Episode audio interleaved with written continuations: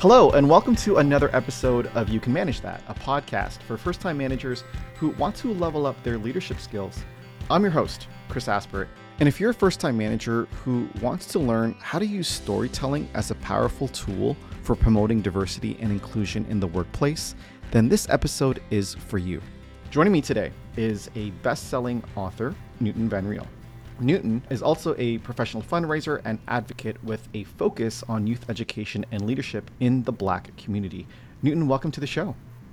Thank you, Chris. It's it's great to be here and it's a great opportunity. Happy Black History Month. It's a uh, it's a wonderful time to engage, especially on this subject.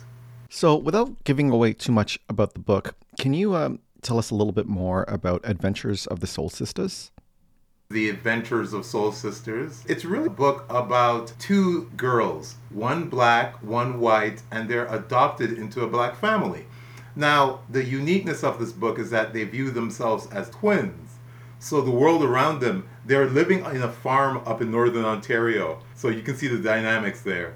The world around them looks at them as, being different and even weird, but they see themselves as twins. They dress the same, they have their own language. So it's really about diversity, inclusivity, and it's okay to be unique.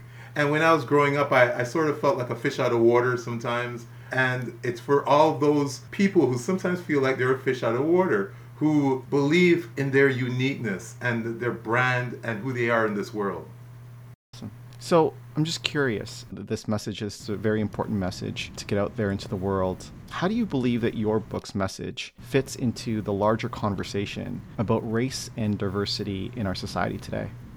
Well, let's face it, we're in a, a challenging world now in terms of everyone judging everyone for a variety of reasons. And I think this book starts the conversation of people talking about issues of race, issues of the isms in this world. And the book is a discussion piece. Even during uh, my conversations with family and friends, and even my other opportunities where I've engaged with people, they see the book as an opportunity to talk about what makes somebody unique. Why, as someone who's black and somebody who's white, why can't they connect in this world and not judge each other? So it's really about trying to step away from the judgment of people and focus on the importance of really developing dialogue. And as a leader, you have to have the braveness and the fearlessness to sometimes create those opportunities of authentic dialogue. Newton, let me just ask you what inspired you to write this story about the importance of diversity in family? Well, I've always been a fan of poetry and the spoken word. Ever since I was 16, I, I collected bags of poems. I've done that over the years. But but I guess from my own personal experience of dealing with some racism and institutional racism and some of the challenges of that, I wanted to put my voice into the conversation mm-hmm. on this. During COVID period, I started mm-hmm. working on the manuscript. I went through about six or seven versions of that until I got to the book. So really, it's really just a message that I, I've always had in my heart and my mind that I want to place on paper and place as a message for it's okay to be who you are. And it's okay to be unique. And it's okay to view yourself as a leader. So the book is about just providing the opportunity for dialogue on leadership on diversity about uniqueness. I didn't do it to be a bestseller. I did it because i, I had a desire to send a message. I think people have resonate towards the book and it's become viral and it's growing and and I'm, I'm just enjoying the experience of, of connecting with people and having conversations at book fairs about why I wrote it and even talking about other people's experiences of racism. People come to me and they talk about their experiences and those who read the book talk about their experiences also. Amazing. When you're hearing these stories that, that people have and the personal challenges, you must be like, you know, I, I, I connect with that. And by the way, I want to applaud you. You just recently told me that uh, uh, you did a reading at Chapters and sold a, a, lot of books there. Also, as well, that there was an, another organization that wants to use your book as a discussion for diversity inclusion. Can you tell a little bit more about that one?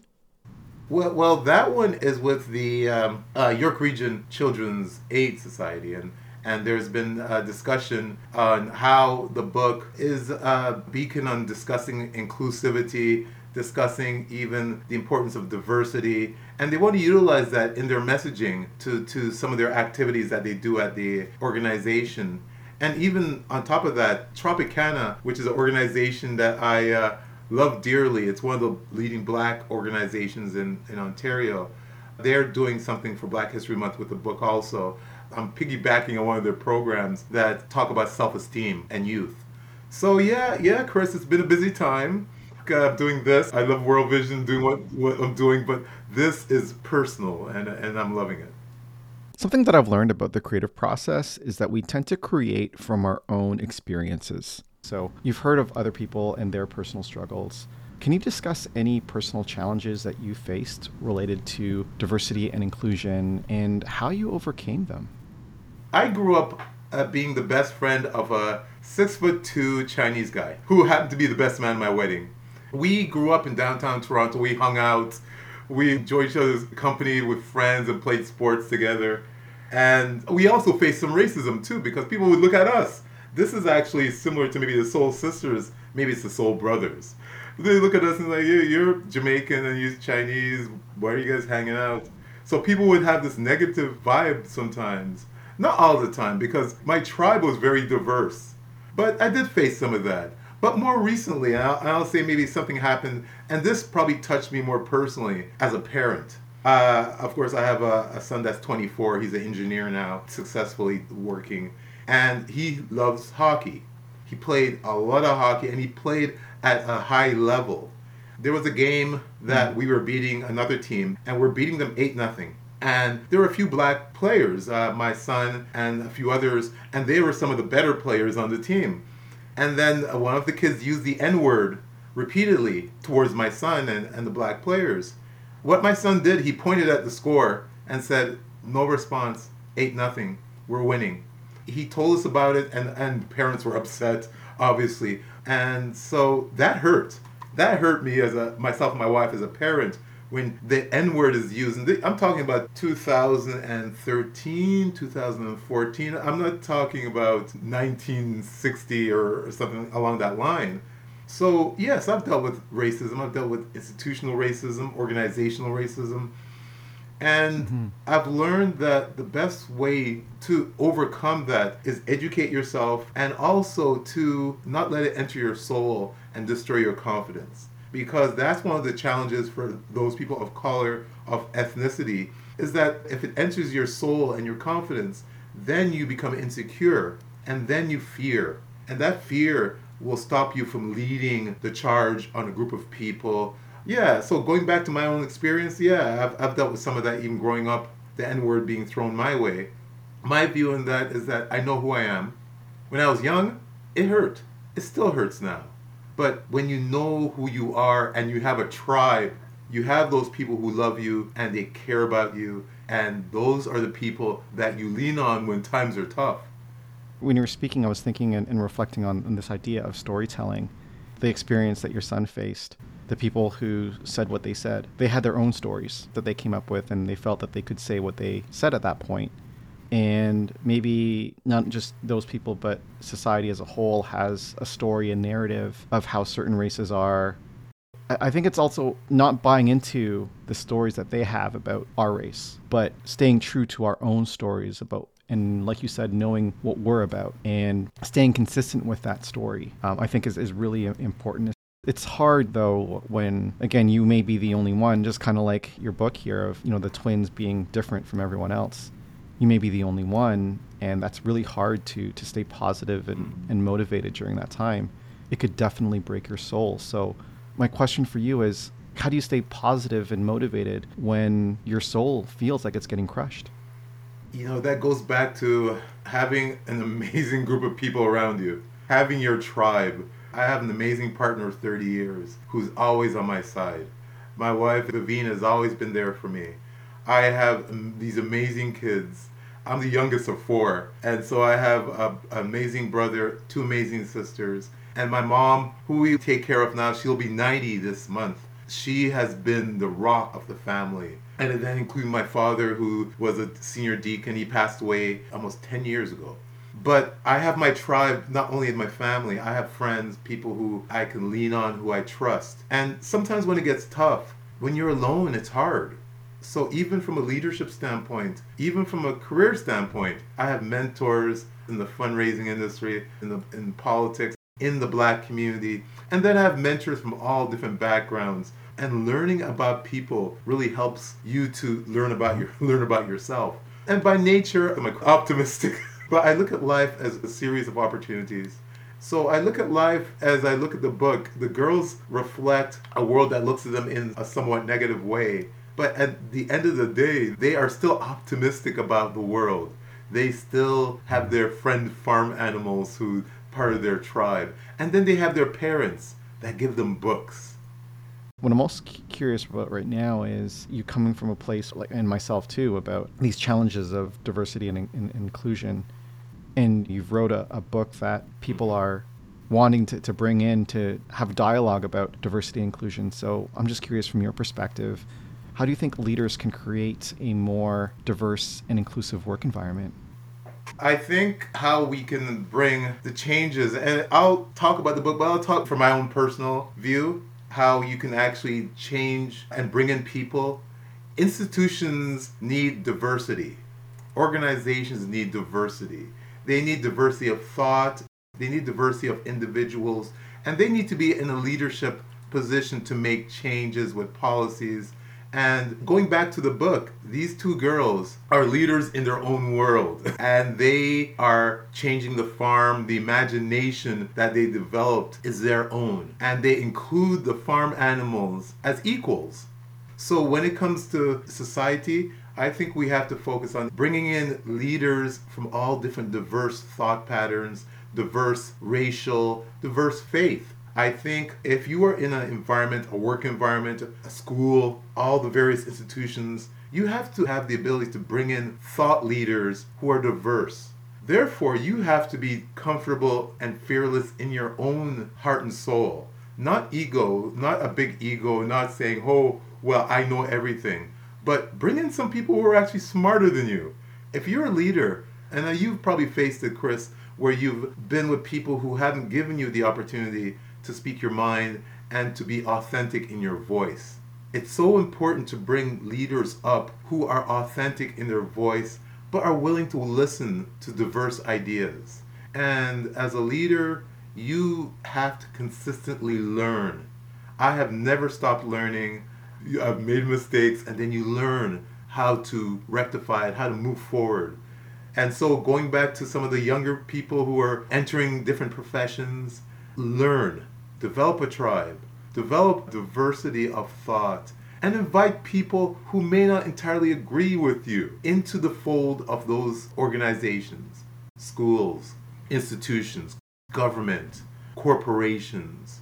Because I deal directly with corporations and fundraising, I realize that some of the best leaders I've seen in the corporate world were sometimes the most humble and they opened up opportunity for everybody to be engaged. And that is an important aspect of being a true leader. You have to know that it's important to listen to those on all levels, not only the CEO. Because sometimes people have the perception that the CEO knows everything. Some of the smartest, some of the best leaders that I've dealt with in the corporate world are people who have hmm. great people around them. So if you're working in a work environment you have to understand the, the value of the great people around you, and they will help you achieve certain goals. Tokenism never works. Bringing in people just because of a certain standard number of people doesn't work. But the reality is, there are skilled people from all different backgrounds who are there who can actually be a part of that team and move that team forward towards a certain goal or a certain task or a certain opportunity. So yeah, so that that's my view on leadership and how the book reflects the importance of staying firm on your values mm. and inviting people to be a part people need to read stories earlier on in childhood so that way they could be aware of the other cultures and, and, races and things like that. How do you envision your book being used as a tool for teaching diversity, inclusion, leadership skills in schools and at homes? It's interesting because as the months move on, I have learned that it has become a, a, tool, and there are others that look at it as a tool that could be used in education. Now, just to step back and how I view that, I look at the theme of the girls and the theme of everything from their library full of books, diversity of books that will teach them how to, to, to be a diverse individual. They read the Bible, they have the Quran, they have books like various black liberation books like the autobiography of Malcolm X, which is actually one of my personal favorites. And so from that, leaders who are a part of the community can take some of those messages from those girls as a way of saying, you know what, I can be a leader too. And maybe these are the qualities that are important in being a leader a dedication, the ability to have firm values, the ability to focus and, and stay firm and grounded mm. in what you believe in. And also to bring in diverse people. The farm animals are a diverse group of stuffed toys, but they're a diverse group, bringing those animals to really be a part of the, the farm experience. Now, the farm experience is, is an experience that could be equated to, let's say, for example, a community program young adults who are being involved in certain activities and they don't see themselves in in leadership roles. It, it being Black History Month, th- this book represents the empowerment of not only black people, the empowerment of people to be involved in the beauty of this book and also to dissect the book. And that was that's another thing I'm learning there's a gain of interest in the, the adventures of the Soul Sistas, is that they really want to dissect certain parts of it. I wanted the book to be open to dialogue, open to discussion, open to be not angry about what's happening with the girls, but understand their experience and take take the qualities that they have and put it in your own experience in what you do. If you are working in a marketing firm, how are you going to be a better leader? How will you create inclusive environments for your staff? These are some of the questions that a lot of organizations are asking now. Inclusivity and diversity is a huge area for a lot of corporations. So a lot of them need to get expert insight on those people who are experts in diversity and inclusive. I wouldn't say I'm an expert, but I would say I have some knowledge in that area and I've transferred some of that knowledge in the book in terms of really having the ability to love each other and listen to each other even when their opinion may not be your hmm. your exact opinion. So when I talk about dialogue and debate, there's nothing wrong with debate as long as it's not taken personally. What I'm trying to say in the book is that open your minds, open your hearts, and open your way of looking at people and as your audience are people who are leaders and managers and future managers of people, open up your minds, learn, educate yourself, and become more accepting of those who may not agree with you. And that's how I look at how this book really helps the future leaders of the world. Don't lose your inspiration of trying different things, and even if you're not popular at doing it. And that's happened in my life where I've done things that weren't popular, but I, I believed in it and I believed in, in the fairness of it. So standing firm, being firm, and being confident in a world that sometimes breaks that confidence, which is a big challenge. I'm saying this at age of 57 that there are many times in my life where I didn't feel that confidence, where I felt a bit defeated. But at the end of the day, I had my tribe. You were talking a little bit about the importance of diversity, and you're talking about leadership in your last answer. And you've already mentioned different ways of promoting these values, you know, not just tokenism. Is there any advice that you have for emerging leaders to promote values of diversity and inclusiveness? I think one of the key areas is learning about diversity and inclusion taking effective courses and, and going to conferences. I, have done that in my own career to really learn about diversity strategies and learning about inclusivity in the workplace and certain things to be aware of. I think the importance of learning is of high value here. So, not all individuals have just a natural affinity to I- inclusiveness and diversity. So, educating yourself is key in those areas. From your perspective, what do you think people should be watching, looking, reading, aside from your fantastic book, to get them educated on you know topics of diversity and inclusion? Any recommendations? Can I look in the library for one second? The book is called Makes Me Wanna Holler A Young Black Man in America. It's about Nathan McCall.